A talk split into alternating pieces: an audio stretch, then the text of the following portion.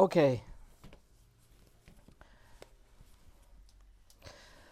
Je vous invite à ouvrir la parole de Dieu dans la première épître de Pierre, chapitre 3. la première épître de Pierre, chapitre 3.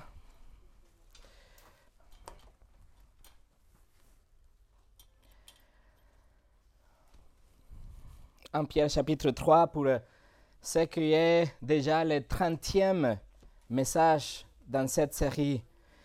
Ça veut dire que nous avons passé presque 30 heures ensemble en étudiant de la part de Pierre. Nous avons passé tout ce temps pour euh, comprendre cet épître, voir qu'est-ce que Dieu a inspiré pour euh, nous aujourd'hui. Comme vous le savez, tous ces messages sont disponibles aussi sur notre site en français et en russe afin que vous puissiez rattraper ou réviser les messages que vous voulez. Et à la fin du chapitre 2 et maintenant au début du chapitre 3, Pierre écrit aux trois euh, euh, sphères de la société où des abus peuvent être commis, parce que c'est là que c'est plus difficile de garder un témoignage chrétien. C'est là qu'ils vont abuser de vous, qu'ils vont se moquer de vous. Et c'est là que Pierre essaie de euh, nous, nous apprendre, nous encourager pour garder notre témoignage chrétien.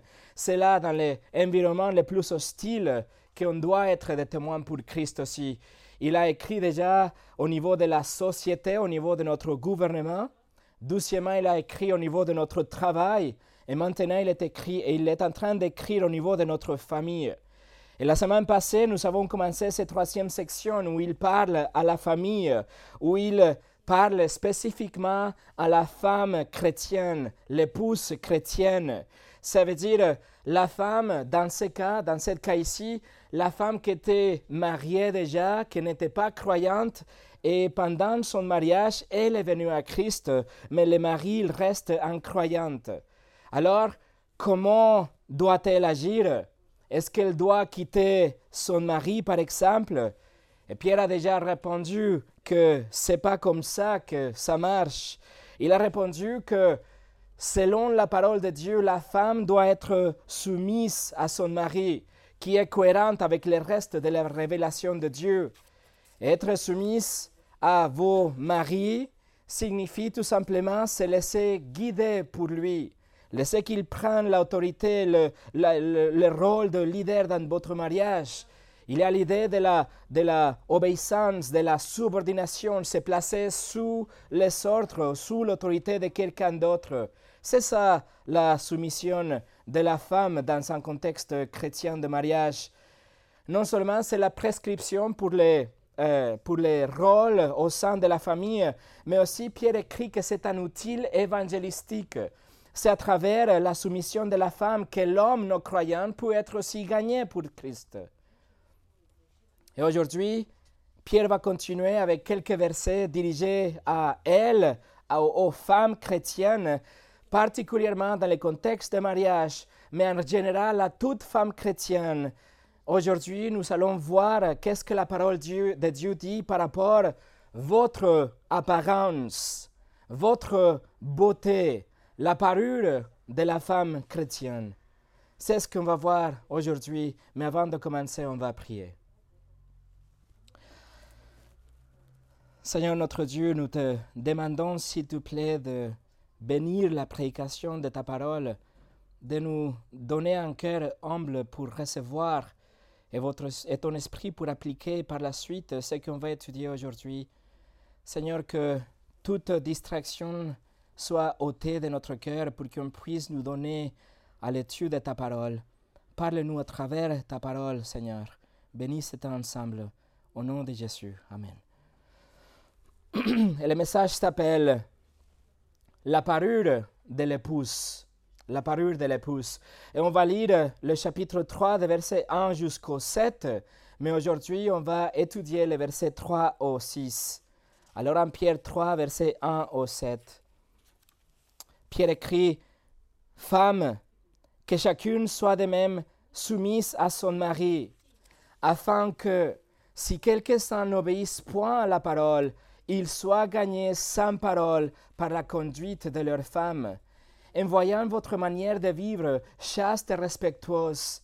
ayez non cette parure extérieure qui consiste dans les, dans cheveux tressés, les ornements d'or ou les habits qu'on rêvait, mais la parure intérieure est cachée dans le cœur, la pureté incorruptible d'un esprit doux et paisible qui est d'un grand prix devant Dieu.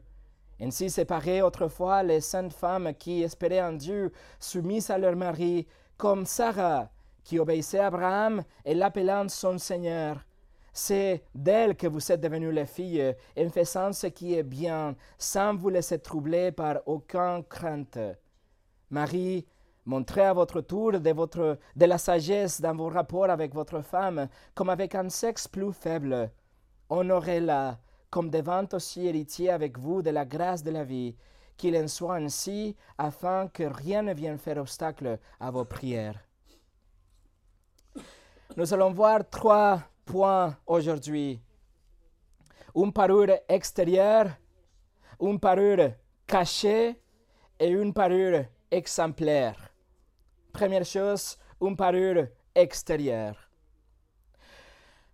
Pierre a déjà commencé ses instructions aux femmes chrétiennes et les exhortant d'abord à être soumis à leur mari, à se placer sous leur autorité dans le verset 1. Et doucement, il a dit dans le verset 2 qu'il doit avoir aussi une conduite euh, pure et chaste, qu'elle doit avoir la crainte de Dieu, comme on a vu la semaine passée. Ce sont des attitudes qui plaisent à Dieu, des attitudes qui sont des outils évangélistiques puissante dans une société païenne qui donne aussi une plateforme pour l'évangile. Mais il y a un troisième composant pour que les femmes puissent être de bons témoins euh, envers son mari ou juste pour la société en général. Un, un outil évangélistique envers les non-croyantes. Le verset 3, il écrit Ayez non cette parure extérieure qui consiste dans les cheveux tressés, les ornements d'or ou les habits qu'on rêvait. Autrement dit, ça pourrait être que une femme, dès qu'elle vient à Christ, et il, son souci, c'est qu'elle veut que son mari il vienne au Seigneur aussi, la femme peut être tentée de séparer à l'excès. Peut, elle peut choisir de utiliser sa beauté comme une façon pour convaincre son mari, pour manipuler son mari. Et Pierre dit, non, ça ne marche pas comme ça. Ou ça peut être aussi dans une relation où la femme est croyante et le mari est non croyante, et la femme peut succomber dans la tentation d'exploiter à l'excès sa beauté. Essayer d'être très belle et se habiller et se maquiller de manière excessive et se cachant derrière sa liberté en Christ, son identité en Christ, la liberté chrétienne. Et Pierre dit non, ça ne marche pas comme ça non plus.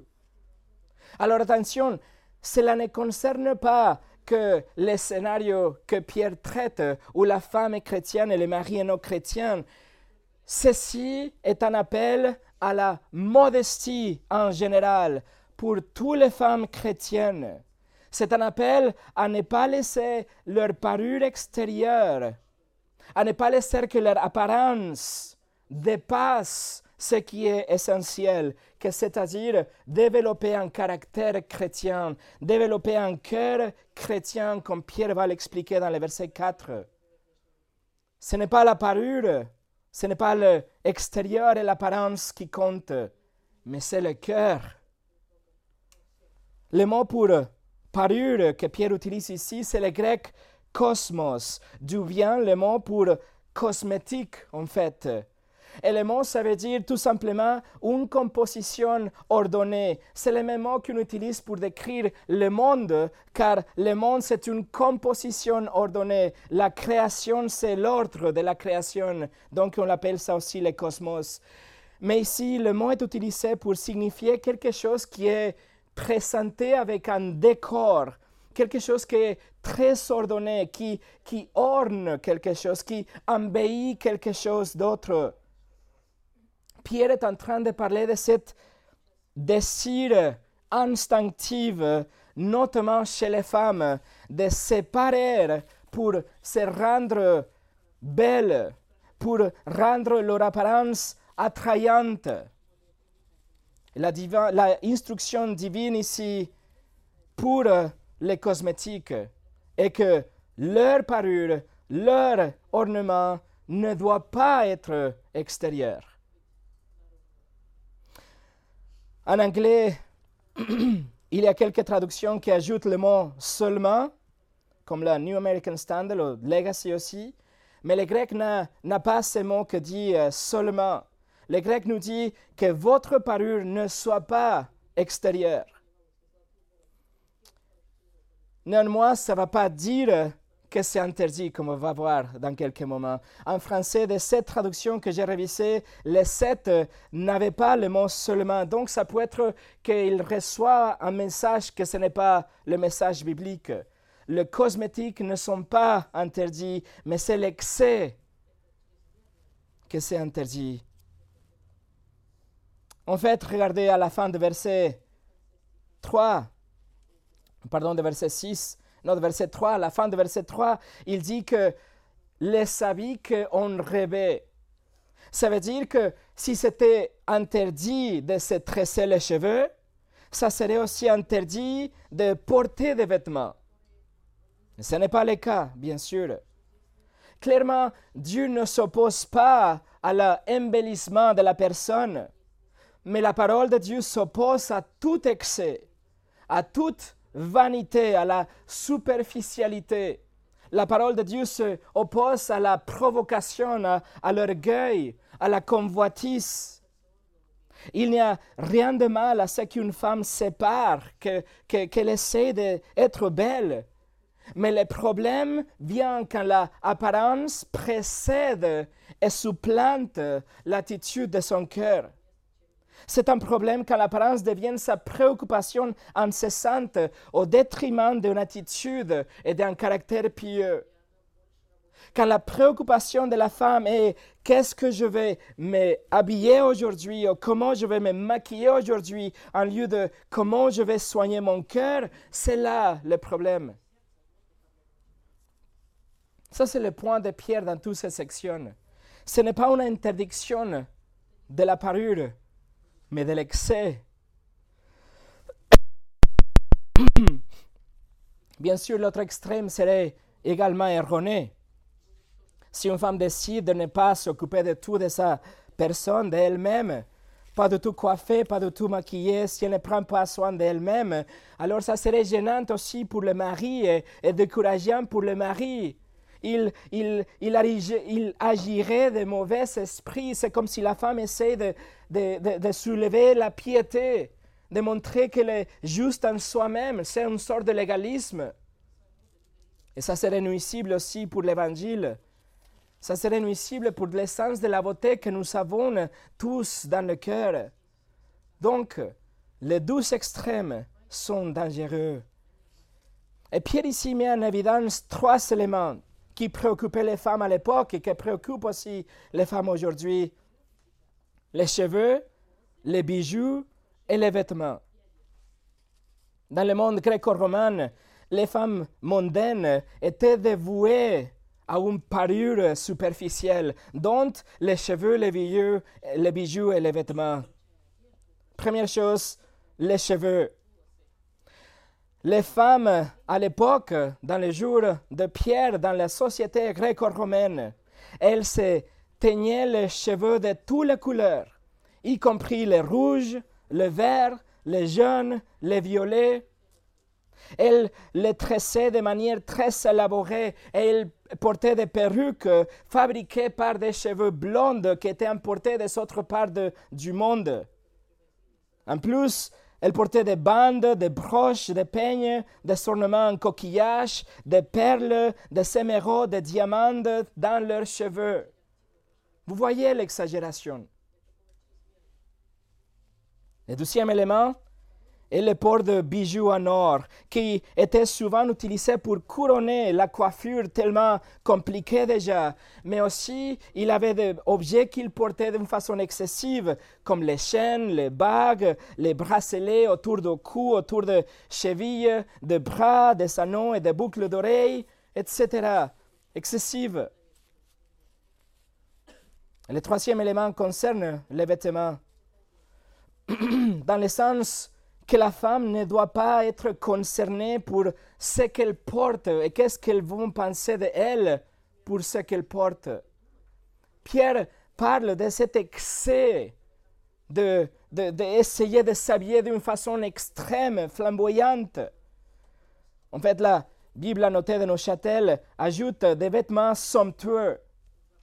La Bible de Darby, des vêtements beaux. La Bible de Martin, magnificence. Ils essayent de donner cette idée de la exagération dans le vêtement. Alors il n'y a rien de, de, mauvais à s'habiller correctement, s'habiller bien, être féminine, être belle, mais cela doit être modeste. Alors, chères sœurs, il s'agit d'une mise en garde contre l'extravagance, contre la immodestie, contre l'excès, contre le égocentrisme, contre le besoin d'être vu et reconnu. Le culte oriental de la déesse Artemis à Éphèse ou Isis à Pompéi impliquait la prostitution, la perversion sexuelle, et les deux cultes se caractérisaient par des, des excessivement flamboyantes, où ils mettaient l'accent sur le corps de la femme et l'apparence. En fait, même si la, la, parure, les cosmétiques étaient très très importantes et très grandes dans la société gréco-romaine, l'importance excessive accordée aux cheveux, aux bijoux et aux vêtements était systématiquement associée avec la infidélité et l'adultère. Tellement que même les, poètes laïcs, les philosophes laïcs, ils sont mis en garde la société. Philo, Plutarque, Epictetus, Sénèque, ils exhortaient les femmes à ne pas se baser ou se concentrer sur les apparences. Il y a un poète du XIIe siècle, Juvenal, qui a capturé l'extravagance de ces jours-là. Il a dénoncé, écoutez ce qu'il écrit. Il écrit Elle entourne son cou de s'émeraudes vertes et attache des énormes perles à ses oreilles allongées. Il n'y a rien de plus insupportable qu'une femme riche. Par ailleurs, elle se gonfle ridiculement et défigure son visage avec des grumons de farine. Elle dégage une odeur de riche pommade qui colle aux lèvres de son infortuné mari. Voilà la description d'une femme riche par cette poète. C'est ce type d'exagération, c'est la valorisation de l'apparence dont Pierre veut nous mettre en garde.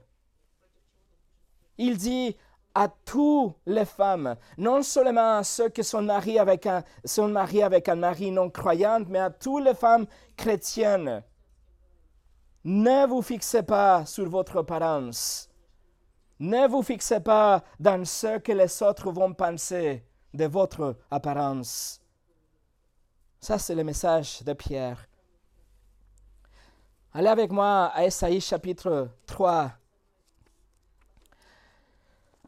Le prophète Esaïe chapitre 3, si vous vous souvenez, Pierre vient de citer de Esaïe à la fin du chapitre 2, alors c'est très possible qu'il a ce texte dans l'esprit lorsqu'il écrit ses instructions pour les femmes.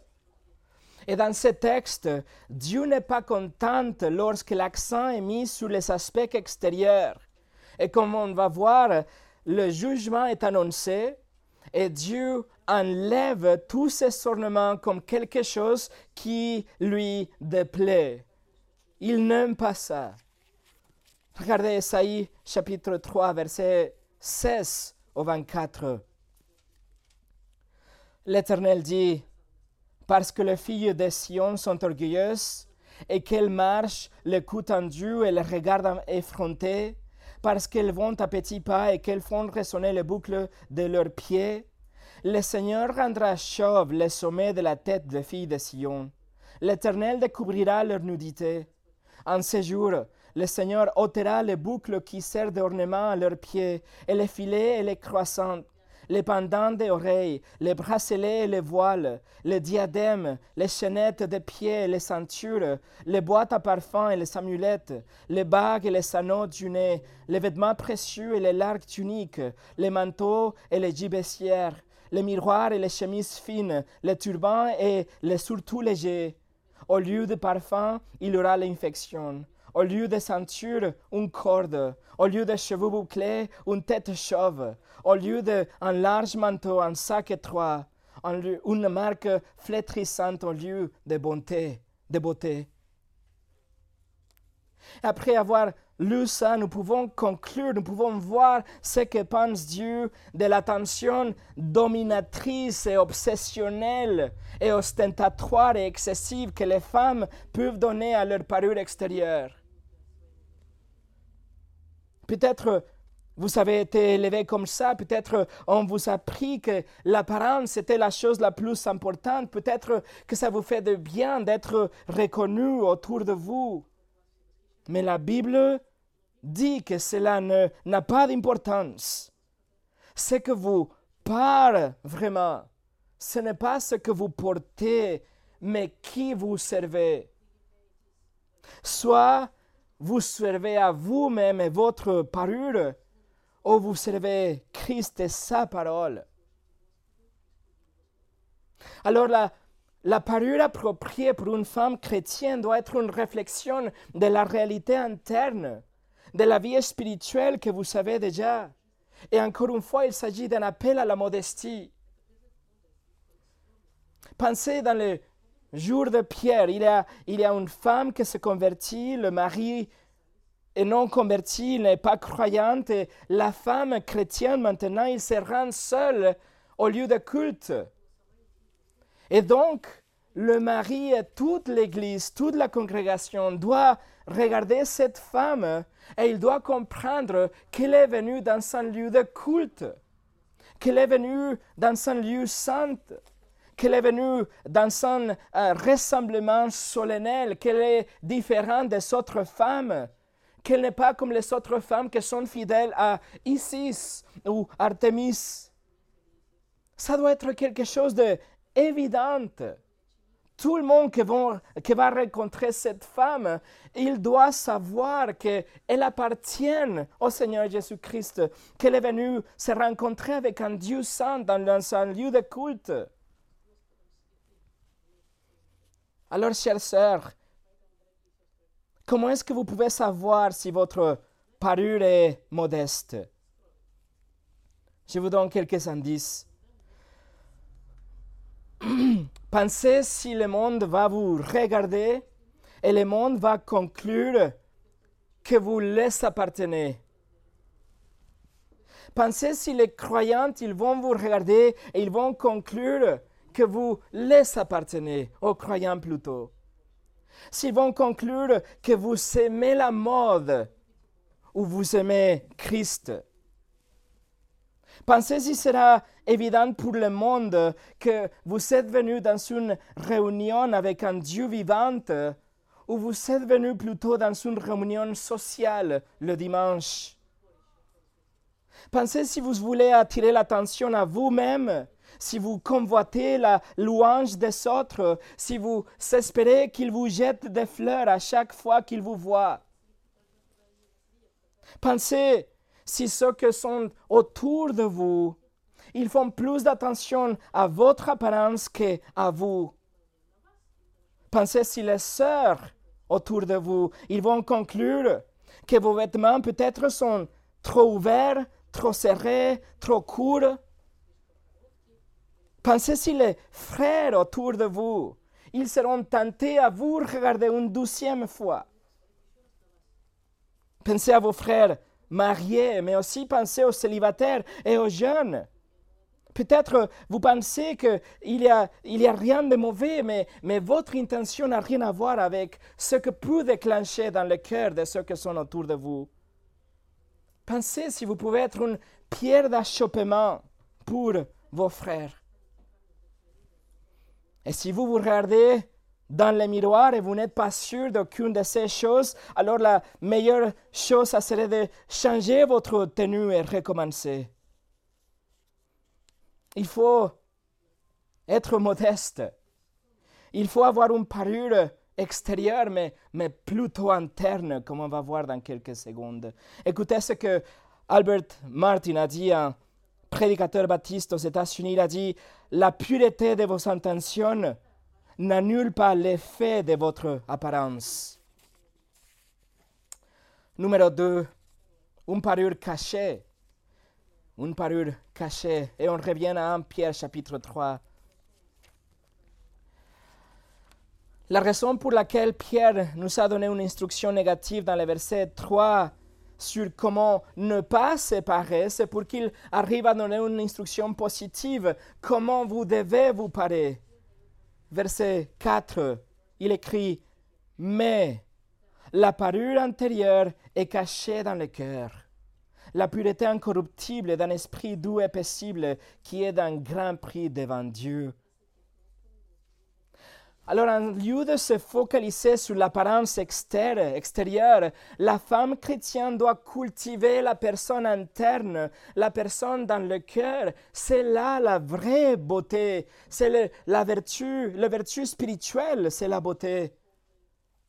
La parure intérieure, Pierre écrit littéralement, ça veut dire l'homme dans le cœur, la personne dans le cœur. Ça veut dire le caractère, la vie de vertu, la vie exemplaire. C'est l'attitude, la disposition de votre cœur. C'est là la vraie beauté, la personnalité de la femme. Vous vous souvenez ce que Dieu dit à Samuel quand il est envoyé pour oindre son roi? Il a dit, Dieu regarde le cœur. En fait, les Écritures ne font pas éloge de l'apparence, nulle part. Mais les Écritures toujours il, il met en avant l'importance de se revêtir, de soigner la personne interne, de parer votre, votre esprit et votre cœur. Ce n'est pas visible en lui-même. Vous ne pouvez pas voir ça, mais, mais Pierre nous dit que c'est précieux dans les yeux de Dieu et c'est révélé aussi à travers les paroles et les actes qui vont refléter ce que vous savez comme des attitudes internes. Et c'est ainsi qu'on va attendre que vous, les femmes, vous allez avoir des vrais éloges. Proverbe 31, 30 nous dit Le charme ou la grâce est trompeuse et la beauté est vaine, mais la femme qui craint l'Éternel est celle qui sera louée. Voilà la louange de la part de la parole de Dieu. Écoutez ce que Paul écrit à Timothée, en Timothée 9. Je veux aussi que les femmes, vêtues d'une manière décente, avec pudeur et modestie, ne séparent ni de tresses, ni d'or, ni de perles, ni d'habits somptueux, mais qu'elles séparent de bonnes œuvres, comme il convient à des femmes qui font profession de servir Dieu. Alors la parure pour une femme chrétienne, ce n'est pas ce qu'elle porte, ce n'est pas son apparence, mais les parures cachées dans le cœur, ce qu'elle pense, ce qu'elle dit, comment elle agit, comment elle réagit, comment elle sert. C'est ça la parure interne cachée dans le cœur qui est précieuse devant les yeux de Dieu. Spécifiquement, dit, Pierre dit que la beauté, c'est ça, c'est la qualité interne. Pas les parures euh, euh, coûteuses des coiffures élaborées ou les vêtements euh, fins ou même les bijoux en or. Pas ça, non. Mais un esprit doux et paisible. Dans le verset 4, il écrit Mais la parure intérieure est cachée dans le cœur, la pureté incorruptible d'un esprit doux et paisible qui est d'un grand prix devant Dieu. Ce sont des choses incorruptibles. Et incorruptible, c'est un adjectif que le Nouveau Testament utilise tout le temps pour faire référence aux choses divines. Les choses qui ne vont pas disparaître jamais avec le déclin de ce monde et des temps, tels que la beauté extérieure. Mais un esprit doux et un esprit paisible, c'est quelque chose qu'on va voir pour l'éternité. Première chose, un esprit doux. Le grec praus, que c'est un mot qui peut être traduit aussi comme gentil ou comme humble. C'est un mot qui n'est utilisé que trois fois dans le Nouveau Testament, dont deux font référence à Jésus. Matthieu 11, 29 nous dit, Jésus dit, Prenez mon jeu sur vous et recevez mes instructions, car je suis doux, praus et humble de cœur. Et vous trouverez le repos, le, repos pour vos âmes. Alors le mot fait référence à la puissance, mais sous contrôle. Il est dérivé de l'idée d'un cheval puissant que l'on soumet. Et donc ce cheval a cette puissance explosive. Et pourtant, il est doux. La puissance est sous contrôle. Jésus était doux, car il s'est retenu. Il s'est retenu d'utiliser son pouvoir et son autorité pour son propre gain. Il n'a jamais insisté d'avoir de, ses propres droits. droits. Il n'a pas euh, voulu être quelque chose d'égoïste. Donc vous voyez, être doux, ce n'est pas un trait féminin, ce n'est pas quelque chose féminin ou un signe de faiblesse, mais c'est une qualité de caractère de tous ceux qui ont été nés de nouveau. En fait, Jésus le mentionne comme le troisième de béatitude. Matthieu 5, 5, il écrit, il dit, bénis les humbles de cœur, praus, le même mot, car ils hériteront la terre. Alors le chrétien, les femmes et les hommes, nous sommes appelés à être doux, humbles, à garder notre puissance sous contrôle, à dominer nos impulsions, à dominer nos émotions aussi. Matthieu cite le prophète Zacharie par euh, la prophétie de Christ par rapport à cet roi victorieux qui doit rentrer Jérusalem, monter sur un âne. Matthieu 21, 5 dit Dites à la fille de Sion, voici ton roi vient à toi plein de douceur.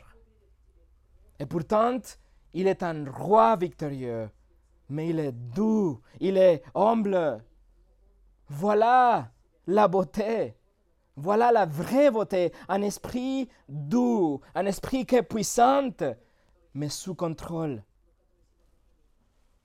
Et doucement, Pierre écrit un esprit paisible, et le grec, ça veut dire être calme ou être tranquille. Alors il s'agit de cet esprit qui est calme, qui est paisible, qui est en contrôle. C'est le contraire à une attitude bruyante, exubérante, surexcitée tout le temps. C'est un esprit qui supporte calmement les dérangements créés par les autres. C'est un esprit qui ne va chercher à créer des troubles pour les autres. C'est un esprit tranquille. Et d'ailleurs, ce type d'esprit, c'est aussi commandé pour tous les croyants. En Thessaloniciens 4, 11, mettez votre honneur à vivre tranquille. Ou la traduction de Darby, à vivre paisiblement. Voilà les mêmes mots. Alors si on met ces douze, douze caractéristiques ensemble, un esprit doux et paisible, nous pouvons voir pourquoi c'est plus précieux que n'importe quel ornement. C'est beaucoup plus élaboré que n'importe quelle tresse et aucun matériau de luxe ne pourra produire une telle beauté. C'est quelque chose qu'on ne voit pas. Ce n'est pas un collier flamboyant, mais se développe discrètement à l'intérieur et grandit comme une belle fleur. Alors, mes amis, un esprit doux est paisible, on doit cultiver, on doit entraîner tous les deux, les hommes et les femmes. Nous ne devrions pas nous concentrer autant sur les apparences extérieures. Votre coiffure, vos biceps, votre garde-robe, vos bijoux ne sont pas importantes parce que toutes ces choses ne seront pas ici dans 5 milliards d'années. Mais un esprit doux et paisible, c'est quelque chose qu'on va reconnaître pour toute l'éternité. Le reste fanera et mourra. Et Pierre écrit dans la troisième partie de verset 4 que ça, un esprit doux et paisible, est d'un grand prix devant Dieu. Et bien sûr, c'est un grand prix, car si nous grandissons dans ce sens, nous sommes en train d'imiter le Fils, le Seigneur Jésus-Christ. Et non seulement ça, il faut penser au foyer hostile où ces femmes habitaient à l'époque de Pierre. Le mari se moque de la femme pendant qu'elle chante un hymne, elle est en train de faire manger, elle se met à chanter et le mari se moque. Ou imaginez la femme qui se met à prier et l'homme, il quitte la pièce en colère. Ou imaginez la femme qui est en train de lire un parchemin et le mari, il vient et l'arrache et il jette la portion d'écriture qu'elle avait en possession. Et quelle est la demande pour cette femme? Est-ce qu'elle doit crier, se défendre, lui lancer des objets, lui dire tous ses défauts d'un seul coup? Non mais vivre selon un esprit doux et paisible. C'est comme ça qu'on va démontrer la beauté de la régénération. C'est comme ça que cette femme va montrer à son mari que le Saint-Esprit habite à l'intérieur, que la conversion est vraie. Les tresses, l'or et les vêtements peuvent être loués pour tous ceux qui sont autour de vous, mais ils veulent rien pour Dieu, mais vraiment rien. Alors concentrons-nous sur ce qui est précieux pour Dieu, n'est-ce pas? Notre caractère, notre conformité aux Écritures. Et dans ce cas, c'est un esprit doux et paisible. Et ce genre d'esprit, c'est la véritable beauté d'une femme chrétienne. C'est que le mari va louer. Ce n'est pas forcément l'apparence de la femme, mais son esprit, quand il va voir comme elle réagisse, comme elle parle, ce qu'elle regarde, comme il aime son mari. C'est un, une clé puissante pour ouvrir un cœur pour l'Évangile. Augustin, dans les années 300, il a prié au Seigneur et il décrit le témoignage fidèle de sa mère, Monica, envers son père païen Patricius. Augustin est en train de prier et écoutez ce qu'il dit. Elle, sa maman, elle a servi son mari comme son maître. Elle a fait tout ce qu'elle pouvait pour le gagner à toi, lui parlant de toi par sa conduite, par laquelle tu l'as rendue belle. Enfin, quand son mari était à la fin de sa vie terrestre, elle a gagné à toi. Et Patricius est venu à Christ à travers les témoignages de Monica, à travers bien sûr l'évangile, mais plutôt sa conduite. Et numéro 3, une parure exemplaire. En Pierre 3, verset 5, Ainsi séparaient autrefois les saintes femmes qui espéraient en Dieu, soumises à leur mari. Pierre, encore une fois, il va chercher son Ancien Testament et il mentionne les saintes femmes. Et, veuillez noter ce que Pierre valorise par rapport à ces femmes de l'Ancien Testament. Il dit, elles espéraient en Dieu. Et comment se sont-elles parées? En étant soumises à leur mari, en, avoir, en ayant un esprit doux et paisible. Elles sont appelées, appelées des femmes saintes parce qu'elles s'appartenaient à Dieu, elles s'étaient mises à part pour le service de Dieu, elles s'appartenaient au peuple de Dieu. Elles s'étaient séparées de la société, de la culture autour de eux, comme Sarah, comme Rebecca, comme Rachel, comme Léa. Elles sont espérées en Dieu et ils ont fait confiance au Seigneur, même à travers les moments difficiles. Et ils ont été soumis à leur mari. Ils se sont placés sous l'autorité de leur mari et ils étaient euh, libres de cette piège de la recherche de la parure extérieure excessive. Voilà des exemples. Voilà des femmes que vous devez suivre, mes sœurs. Pensez à ça. Toutes les femmes qui font la couverture de magazines, elles sont des modèles de quoi? Elles sont des modèles de vertu? Est-ce qu'elles sont des modèles de caractère? Est-ce qu'elles sont des modèles de la foi, de la fidélité? Est-ce que ce sont des femmes, des modèles que vous voulez imiter? Est-ce que vous voulez que vos filles, ça ressemble, se comportent comme ces modèles-là? Est-ce que vous voulez que vos fils se marient avec les femmes comme elles? Absolument pas. Elles sont des modèles de ce qu'elles portent sur leur corps, mais rien à l'intérieur. Les vrais modèles à suivre se trouvent dans les pages de l'Écriture. Et Pierre prend le modèle de Sarah dans le verset 6. Il écrit comme Sarah, qui obéissait à Abraham et l'appelait son Seigneur. C'est d'elle que vous êtes devenues les filles, en faisant ce qui est bien, sans vous laisser troubler par aucune crainte. Sarah ici est présentée comme un modèle à suivre. Et en fait, Sarah était toujours présentée par les rabbins comme un modèle de femme, un, modèle à suivre.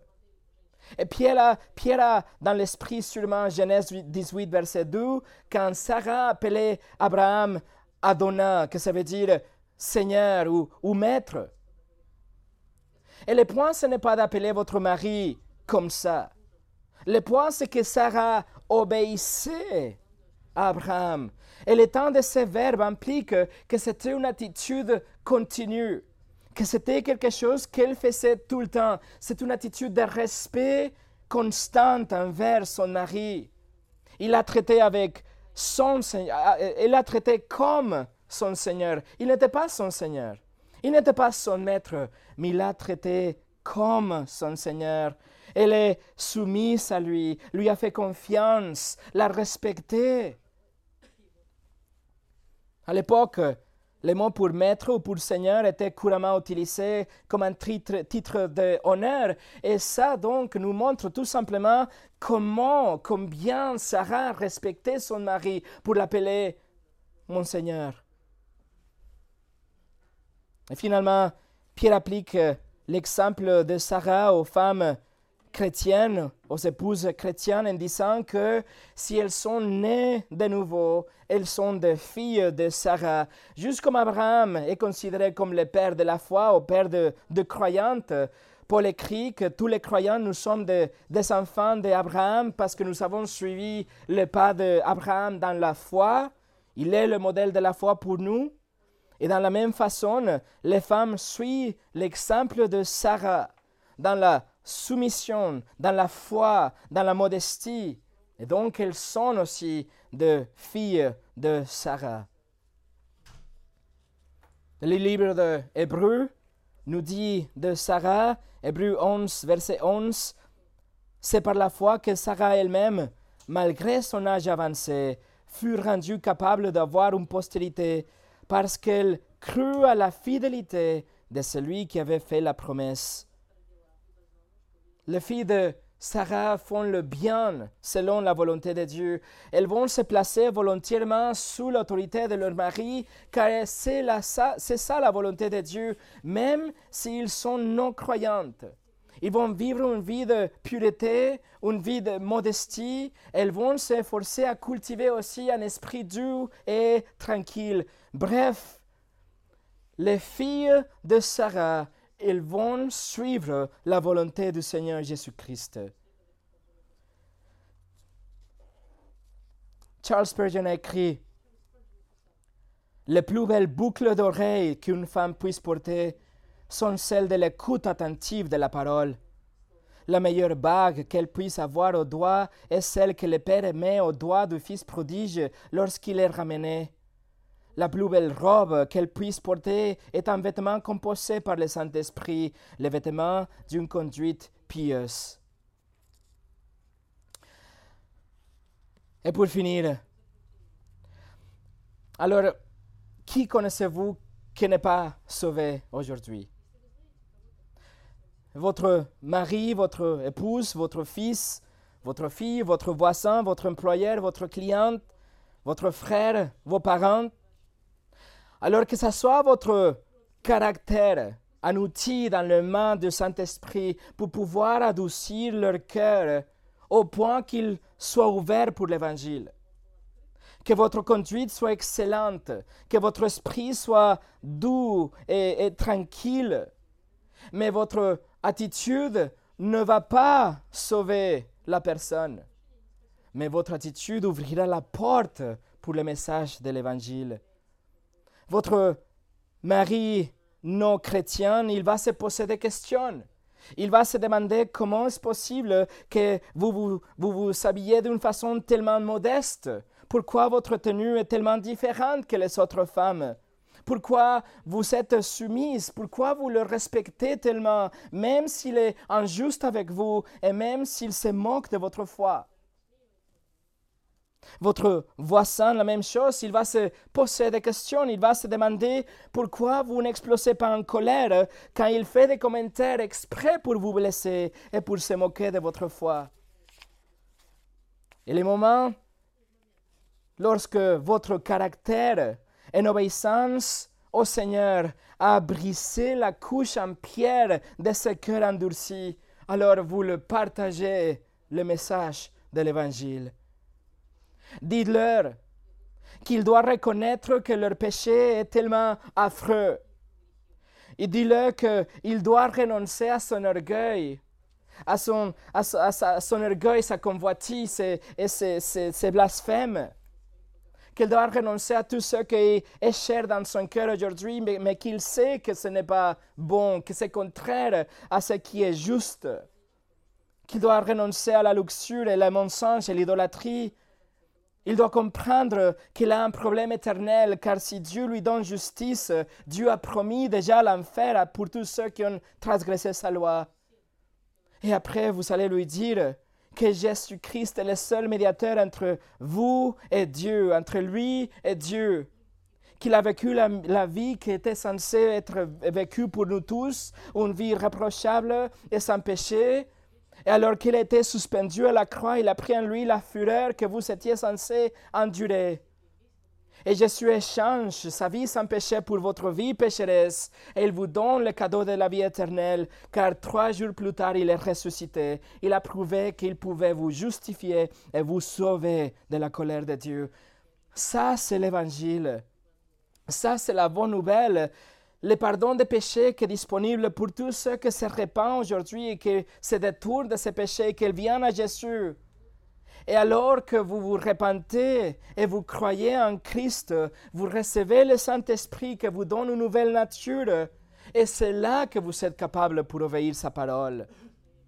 Plus on apprend à connaître le Seigneur, le plus votre vie sera changée et votre attitude, et votre cœur et votre esprit sera changé aussi au fur et à mesure que vous vous exposez à la parole de Dieu et vous êtes transformé par la prédication de la parole et la prière et le pouvoir du Saint-Esprit.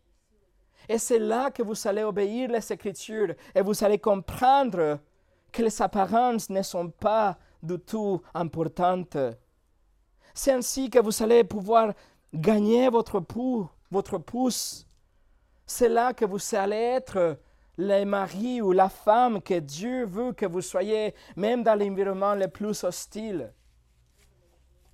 Alors, mes amis, que votre conduite soit excellente, que votre caractère et votre soumission à la parole soit telle qu'elle va tourner la clé et ouvrir le cœur des incroyants à l'Évangile. Et après, sachez bien que c'est l'Évangile, la puissance de Dieu pour, pour le salut de tous ceux qui croient. Prions.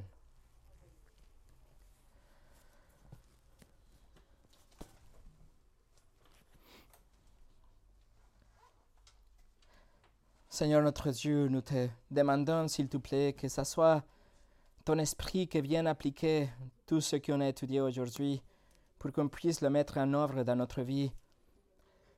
Seigneur, change-nous tous ces domaines dans notre vie et dans notre cœur que peut-être ne t'appartiennent pas au 100%, Seigneur. Arrache toutes ces choses pour qu'on puisse arriver au 100% partout. Seigneur, je prie spécifiquement pour mes sœurs pour qu'elles puissent être un témoignage non seulement au sein de ces communautés, mais aussi à l'extérieur, dans leur parure, leur apparence, la façon dont elles parlent, elles agissent, etc., qu'elles soient des femmes de Dieu, qu'elles soient des femmes qui honorent ton nom, non seulement le dimanche, mais chaque jour de leur vie. Et Seigneur, s'il te plaît, utilise leur témoignage et utilise notre témoignage, notre vie même, pour pouvoir casser tous ces cœurs endurcis. Et donne-nous l'opportunité de partager l'Évangile. Sauve, Seigneur, seulement tu peux le faire. Au nom de Jésus. Amen.